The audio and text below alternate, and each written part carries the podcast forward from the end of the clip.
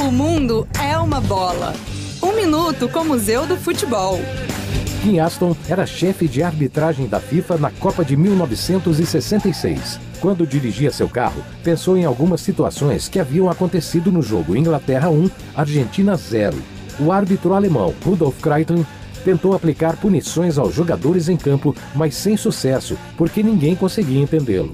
Olhando para o semáforo, Aston bolou um jeito simples de facilitar a comunicação durante o jogo. Pensou: amarelo, vá com calma. E vermelho, pare, você está fora. E assim, na Copa de 1970, foram implementados os cartões amarelo e vermelho. Ao todo, foram 46 amarelos em toda a competição. O cartão vermelho só seria mostrado em 74 para o chileno Carlos Caselli.